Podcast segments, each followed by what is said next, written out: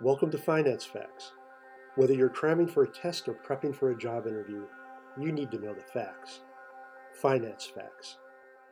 Passive investing is an approach to managing money which tracks a specific index and does so in a cost effective way. Compared to active investing, where the manager tries to beat an index, with passive investing, we're just trying to match an index. The simplest approach to passive investing is to purchase an index fund. By tracking an index, investors achieve diversification, which helps to lower risk. Lower costs are also realized as trading is relatively rare compared to active investing.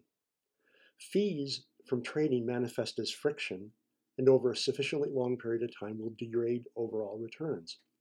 One of the fundamental concepts underpinning passive investing is the fact that active investing strategies fail to consistently outperform the market as a whole.